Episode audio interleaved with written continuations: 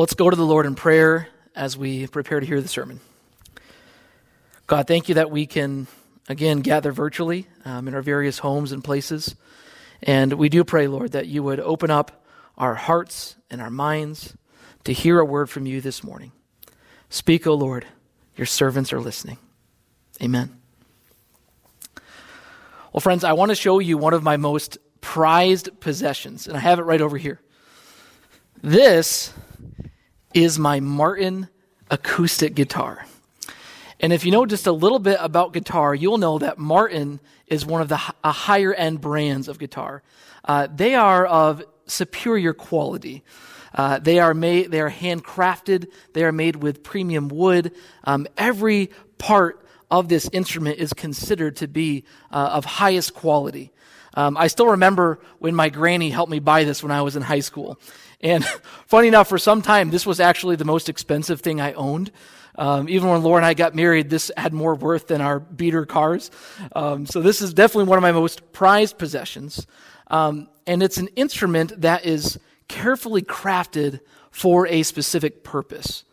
You know, common sense will tell you that every guitar is made to play music. That's its purpose. Um, but the Martin's quality uh, makes it even further set apart from other guitars. It's meant to play guitar most beautifully. And friends, in the same way, God has designed us all with a beautiful purpose to glorify him and to enjoy him forever. Let me set this guitar down over here. Now, to, to glorify something means to bring something honor or admiration. And we know that the Bible tells us in the beginning that God made human beings in his image. In other words, we were created to reflect God's character, his beauty, his goodness, his glory to all creation. We were meant to bring him glory and honor by our lives.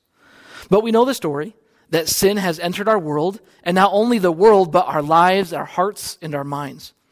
And sin distorts our lives so that instead of playing a beautiful melody, everything kind of comes out distorted and wrong.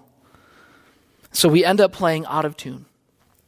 And in our church, we've been uh, in the season of Lent uh, and in the sermon series called From Darkness to Light. And Lent is this spiritual journey of repentance, going from the darkness to the light.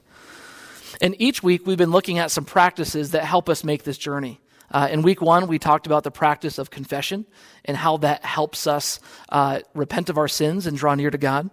And then if you joined us last week, we talked about the practice of accountability, and how we need other people, a community that sharpens us in our walk with God. And today, I want to talk about the practice of consecration. Consecration. Now, that's kind of a spiritual word. It's a religious word. But to consecrate something simply means to make something sacred, to make it holy, to make it set apart from everything else around it. Just like my Martin guitar is set apart from other guitars because of its quality, in the same way Christians are to strive to consecrate themselves to God, to be set apart from the world, from sin, and from darkness. We are to stand out, we're to be different, we're to be consecrated unto God. And friends, in the chaos of our world right now, the world needs the church to shine our light brightly, to shine the light and the love and the holiness of Jesus into the world. What if in however many weeks or months from now, the world could say, wow, did you see how Christians handled the coronavirus crisis? They were different. They were beautiful in the way that they loved, the way they cared. Yeah, they stayed home, but they also stayed connected. What if people could say that though the virus raged on, their peace was beyond something I could even understand? See, I believe God wants to use the church right now to bring more light into our world. And friends, the light shines the brightest in the midst of the darkness. So this morning I want to ask, how can we consecrate ourselves to God in order to let our light shine in the darkness? Well, if you'll turn with me in your Bibles to Second Timothy chapter two, we're going to be especially looking at verses twenty through twenty-two. And uh, you might need to pull it up on your browser or in your smartphone or where, whatever Bible you can grab today. And as you're turning there, uh, let me give you a little bit of context.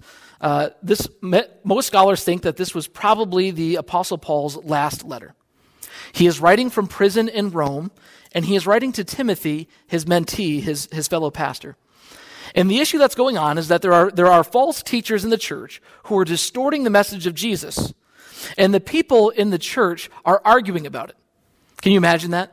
People in the church arguing about something? Happens still today, doesn't it?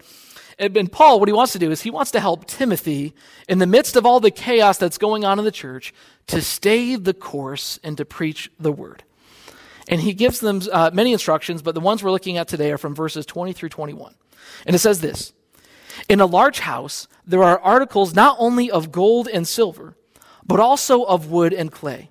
Some are for special purposes, some are for common use. Those who cleanse themselves from the latter will be instruments for special purposes, made holy, useful to the master, and prepared to do any good work." So I want to ask today, how do we let our light shine in the darkness? How do we prepare ourselves to be special instruments that God can play to make beautiful music in our world? In other words, how do we consecrate ourselves to God? Well, number one is this. Number one, we purify sin out of our lives. We purify sin out of our lives. Now, Paul gives us this image of this large house that's run by a master. And in this house, there are items of gold and silver and of wood and clay. Some are for special purposes, and some are for common use. Now, what you need to know is that the early Christians, they lived in an honor and shame culture. And it was very important to gain honor in the community and to avoid shame in the community. Now, when a master of the house was going to throw a party, a banquet, uh, he would want to make sure that there were certain items that, that were set out that would bring him honor uh, in front of his guests in the community. And the gold and silver that's mentioned, uh, these would have been gold and silver bowls and platters that would be set out on the table as people are eating at the banquet. And these items would bring honor to the master because of their value, because of their beauty. And so Paul refers to these special items, and then he also refers to items that are for common use, or other translations say dishonorable use. And the idea here is that some items would bring dishonor or shame. Now, these are things that you wouldn't want anybody to see. These would be items in the house that were used for carrying garbage or waste, things like that. Uh, now, we live about two thousand years from this passage, but it strikes me that we're not all that different today when it comes to this kind of thing, aren't we? Uh, in our home, we have an Eaton kitchen. And in, in this kitchen, there is a one of our old tables that we first got when we first got married, and it is scuffed up. There are scratches, there are water spots, there are uh, marks of all kinds. I mean, it is an ugly table. Uh, but we just set out whatever plates we can find. Sometimes it's paper plates, sometimes it's plastic plates. We don't really care what we eat on when we eat at that table. We're just kind of throwing the meal together and eating. And this is the table we use almost every day. But on special occasions, we go to the real dining room in our house. It's a much larger room. It's got a very long table with a nice tablecloth on it. Uh, and we're getting ready for company. We set out our nicest plates and bowls, things, platters we don't use uh, very often.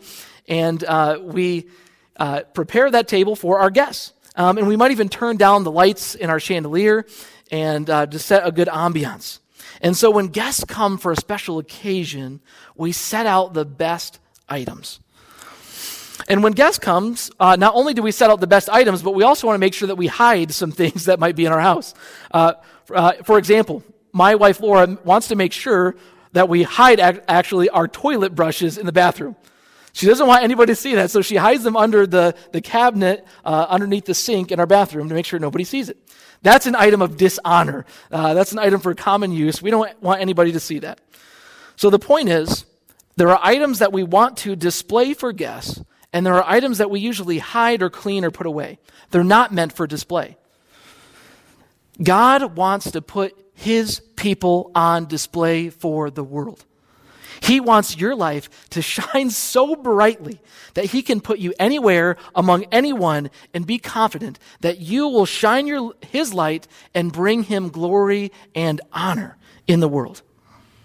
But unfortunately, there are many in the church, many who claim the name of Jesus, who don't bring him honor. In fact, they bring him dishonor. They are not holy. They are not set apart at all. They're not any different from anybody else. In fact, they might be worse. And in fact, they're hypocritical because they claim to follow Jesus, but they live a totally different lifestyle. They're not useful to the master. They're not prepared for any good work, but rather they are prepared to indulge themselves with whatever they, whatever they desire. They are not people God would want to display to represent him. Now, perhaps those of you watching, you wouldn't put, your, you wouldn't put yourselves in that category, uh, but I think we can all agree that we all have sin in our life that our Lord would not want to put on display. Certain habits or attitudes or words that don't bring him glory or honor. And so I want to ask, could God show you off? Could God put your life on display to bring him glory? Could he show the world how you live when no one's looking? Could he show the world your bank account and the ways that you spend your money? Could he show the world how you spend your time? Could he show the world how you talk to people or how you talk about people when they're not around? Could he show the world how you serve? See, I think we all have some, I would call toilet brush areas in our lives that we that we need to purify out of our lives. Paul says in verse twenty-one, those who cleanse themselves from the latter will be instruments for special purposes. You see, this is something that you have to do yourself. Paul says something similar in Second Corinthians seven one. He says this, dear friends, let us purify ourselves from everything that contaminates body and spirit, perfecting holiness out of reverence for God. All those toilet brush areas, get them out of your life. Cleanse yourselves from the from these things. Friends, there's a, a hot commodity in our world right now, and actually I have some here with me. Let me show you. Got it right here. Hand sanitizer. Yes, everybody wants this. In fact, if you call one eight hundred five nine nine, we'll sell you this for nine hundred ninety-nine dollars. I, I'm just kidding. We're not selling this, but uh, this is an illustration. In order to beat this virus and to see health in our world, every person is taking responsibility to make sure that their houses are sanitized, their hands are sanitized, that we can wash any germs that might contaminate somebody else. Now, in the same way, every Christian ought to be sanitizing sin out of their life, sanitizing greed and lust and slander and gossip, filthy speech and quarreling and false doctrine and thinking and all kinds of godless chatter. People in the world ought to look at Christians and say, they're unusually clean people. Now, I don't mean physically clean necessarily, though that would be a good thing, but I mean spiritually, spiritually clean. Ah, these people, they don't they don't gossip at work, they don't slander, they don't lie, they don't they don't cheat, they don't steal, uh, they don't they don't spend their money on frivolous things, uh, they don't join in with the crude jokes. They're just they're just kind of weird. They're strange folk. And you know what? In the midst of all this chaos, they have had a peace and a confidence that I can't even explain. See, we need to be so different from the world. We need to wash and purify and sanitize the sin out of our life. So friends, be an honorable instrument that the Lord wants to put on display. Be those items of gold and silver that God will want to show you off to the watching world, to let your light shine in the darkness. So that's number one. To let our light shine, we purify sin out of our lives. Number two, we dedicate and prepare ourselves for God's service. We dedicate and prepare ourselves for God's service. Paul says in verse twenty-one, those who cleanse themselves from the latter will be instruments for special purposes, made holy, useful to the master, and prepared for any good work.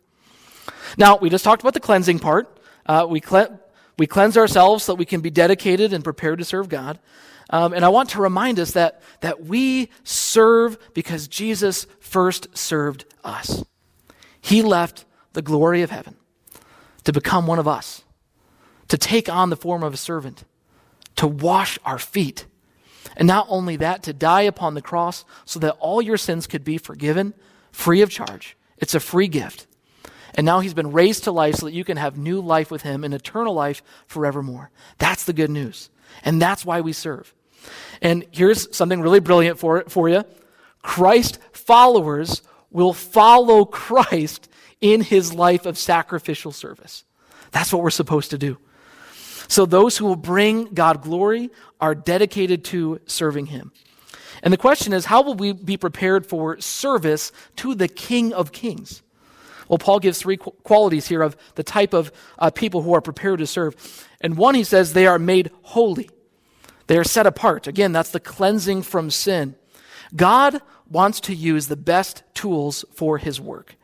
Uh, I think you would hope that your doctor wouldn't just choose any old tool lying around that might be dirty or rusty on any procedure that uh, she might be doing up upon your body.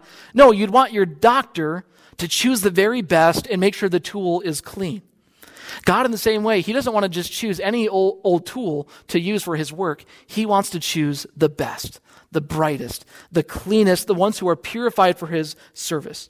So might I suggest to you that perhaps your best service to the people around you, your best service to God, is to work on the example that you are providing for others, to work on your character. That's what the master is looking for.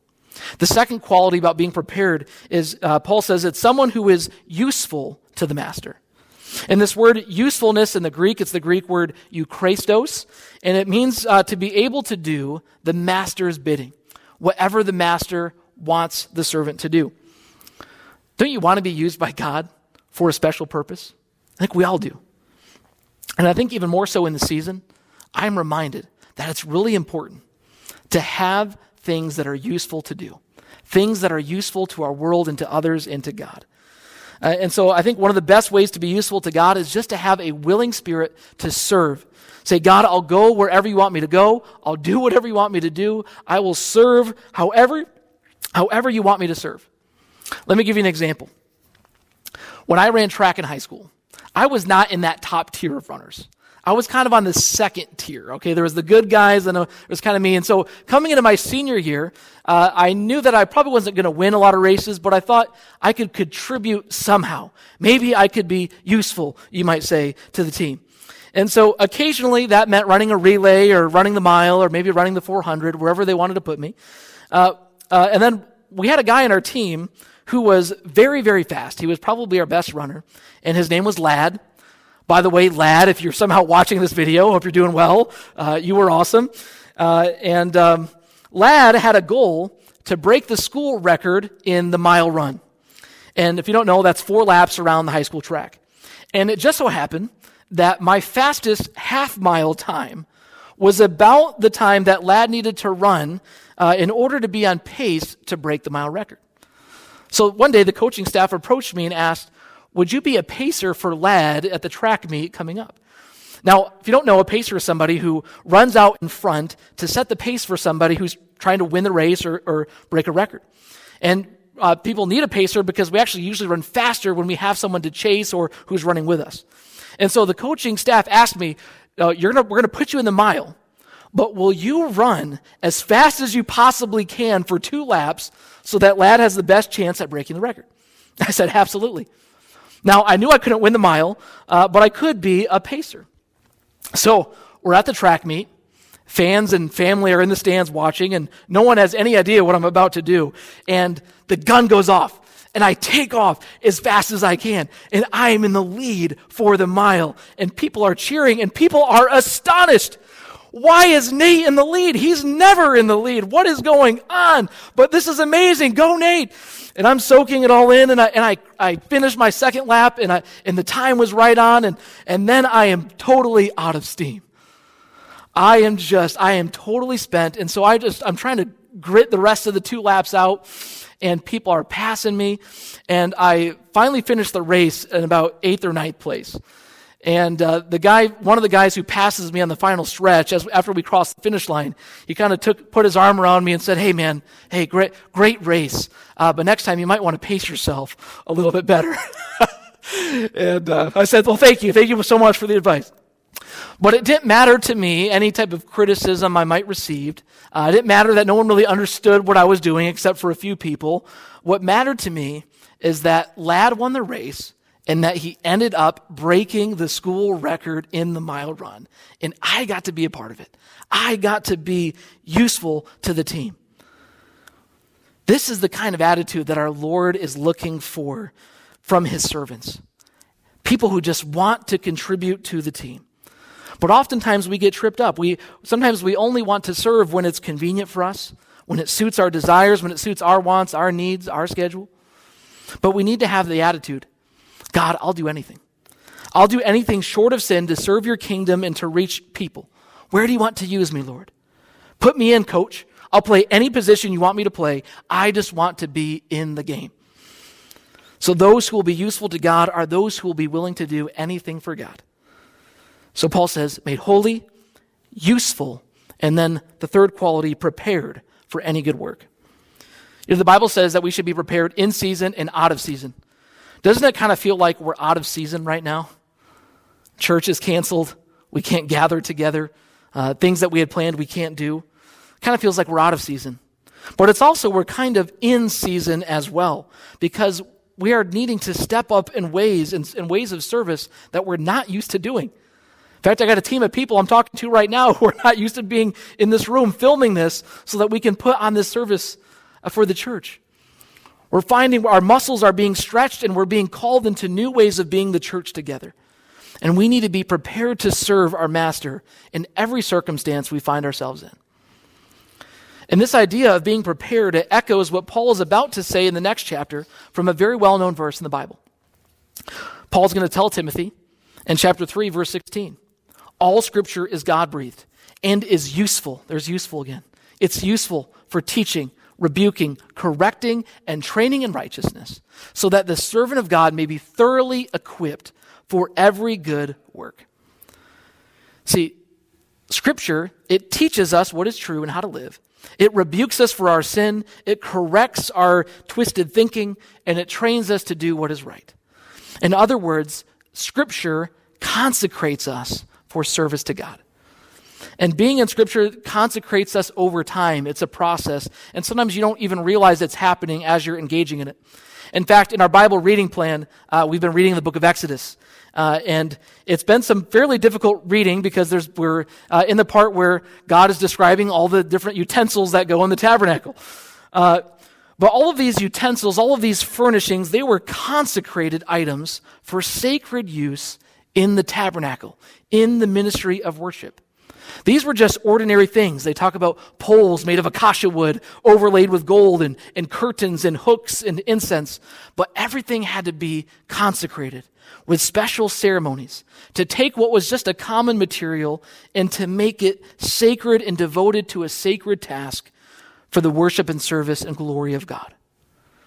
This can be hard material to read at times, but it shows the great care that God took in consecrating the physical items of the tabernacle in his service. And if God would take that much care over just items, how much more care does he want to make sure that you are consecrated to his service, that every part of your life is holy and brings honor and glory to his name, so that you will be prepared to serve him at any time, at anywhere, to anybody, to let your light shine in the darkness. So that's the second thing we do. We dedicate and we pr- prepare ourselves for God's service.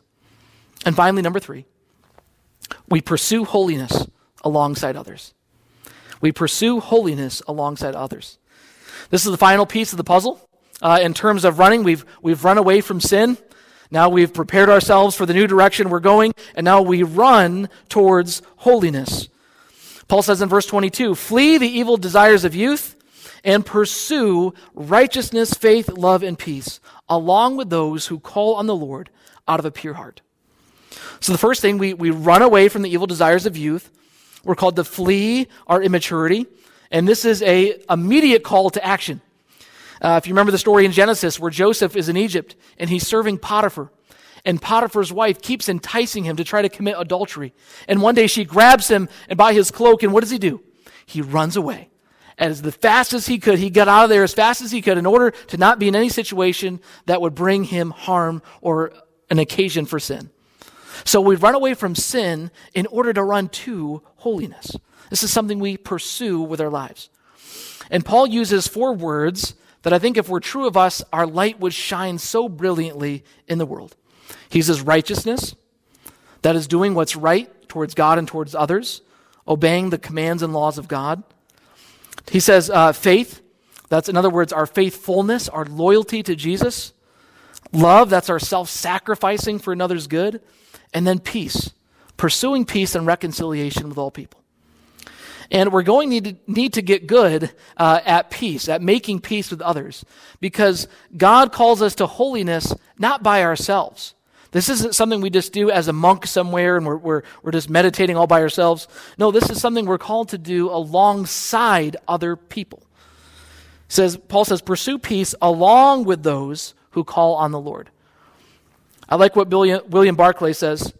He says, Christians must never seek to live apart and aloof from others. They must find their strength and their joy in the Christian fellowship. Friends, this is certainly a challenge right now in the season we find ourselves in, in all of this social distancing.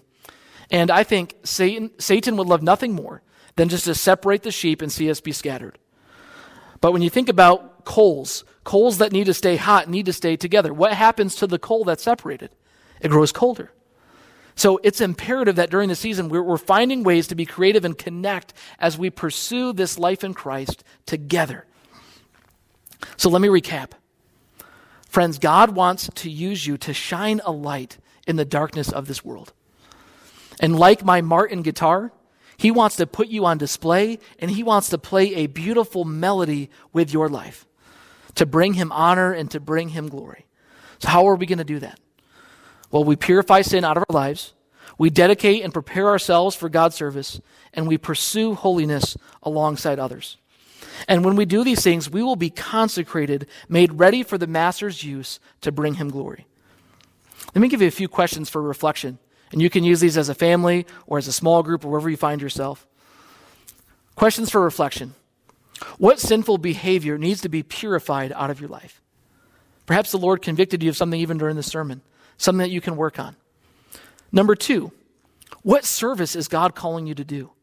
Is there an opportunity before you in this season that God might be stretching you to use your gifts and your skills in a new way? And finally, number three, who is God calling you to stay connected to? We need that in this day. And let me just give you a couple thoughts on that application. And I want to give you the exact same application I gave you last week. Find an accountability partner. In this season, I believe it is so crucial. How much more crucial is it to have somebody who's checking up on us, seeing how we're doing in our spiritual lives, seeing how we're we're we're just doing emotionally, mentally, and physically, um, someone who can pray for us on a regular basis. We need that. So if you didn't take action on that last week, I encourage you to do something about it this week. Find one person and ask them, will you help me in my walk? Will you hold me accountable? Will you ask me how I'm doing with the Lord? And finally, the other idea for application is to intentionally connect with the tools we have available to us. We have the old school tools of letters, phone calls, emails, ways of staying connected, uh, but you also may need, may need to get creative. I'm learning how to use Zoom uh, and other apps that might help us stay connected as small groups and as people together as the body of Christ. So these are things I, can, I invite you to apply this week. And now let me end with a quote from Charles Spurgeon. He says, the one who desires to truly serve God wants to be pure within and without. He desires perfection. He labors daily to conquer every sin and strives with all his might to serve his Lord. He wishes to be solid, substantial metal, purged and purified to the utmost possible degree and fit for the highest purposes. We must be full of his light if we are to illuminate the darkness.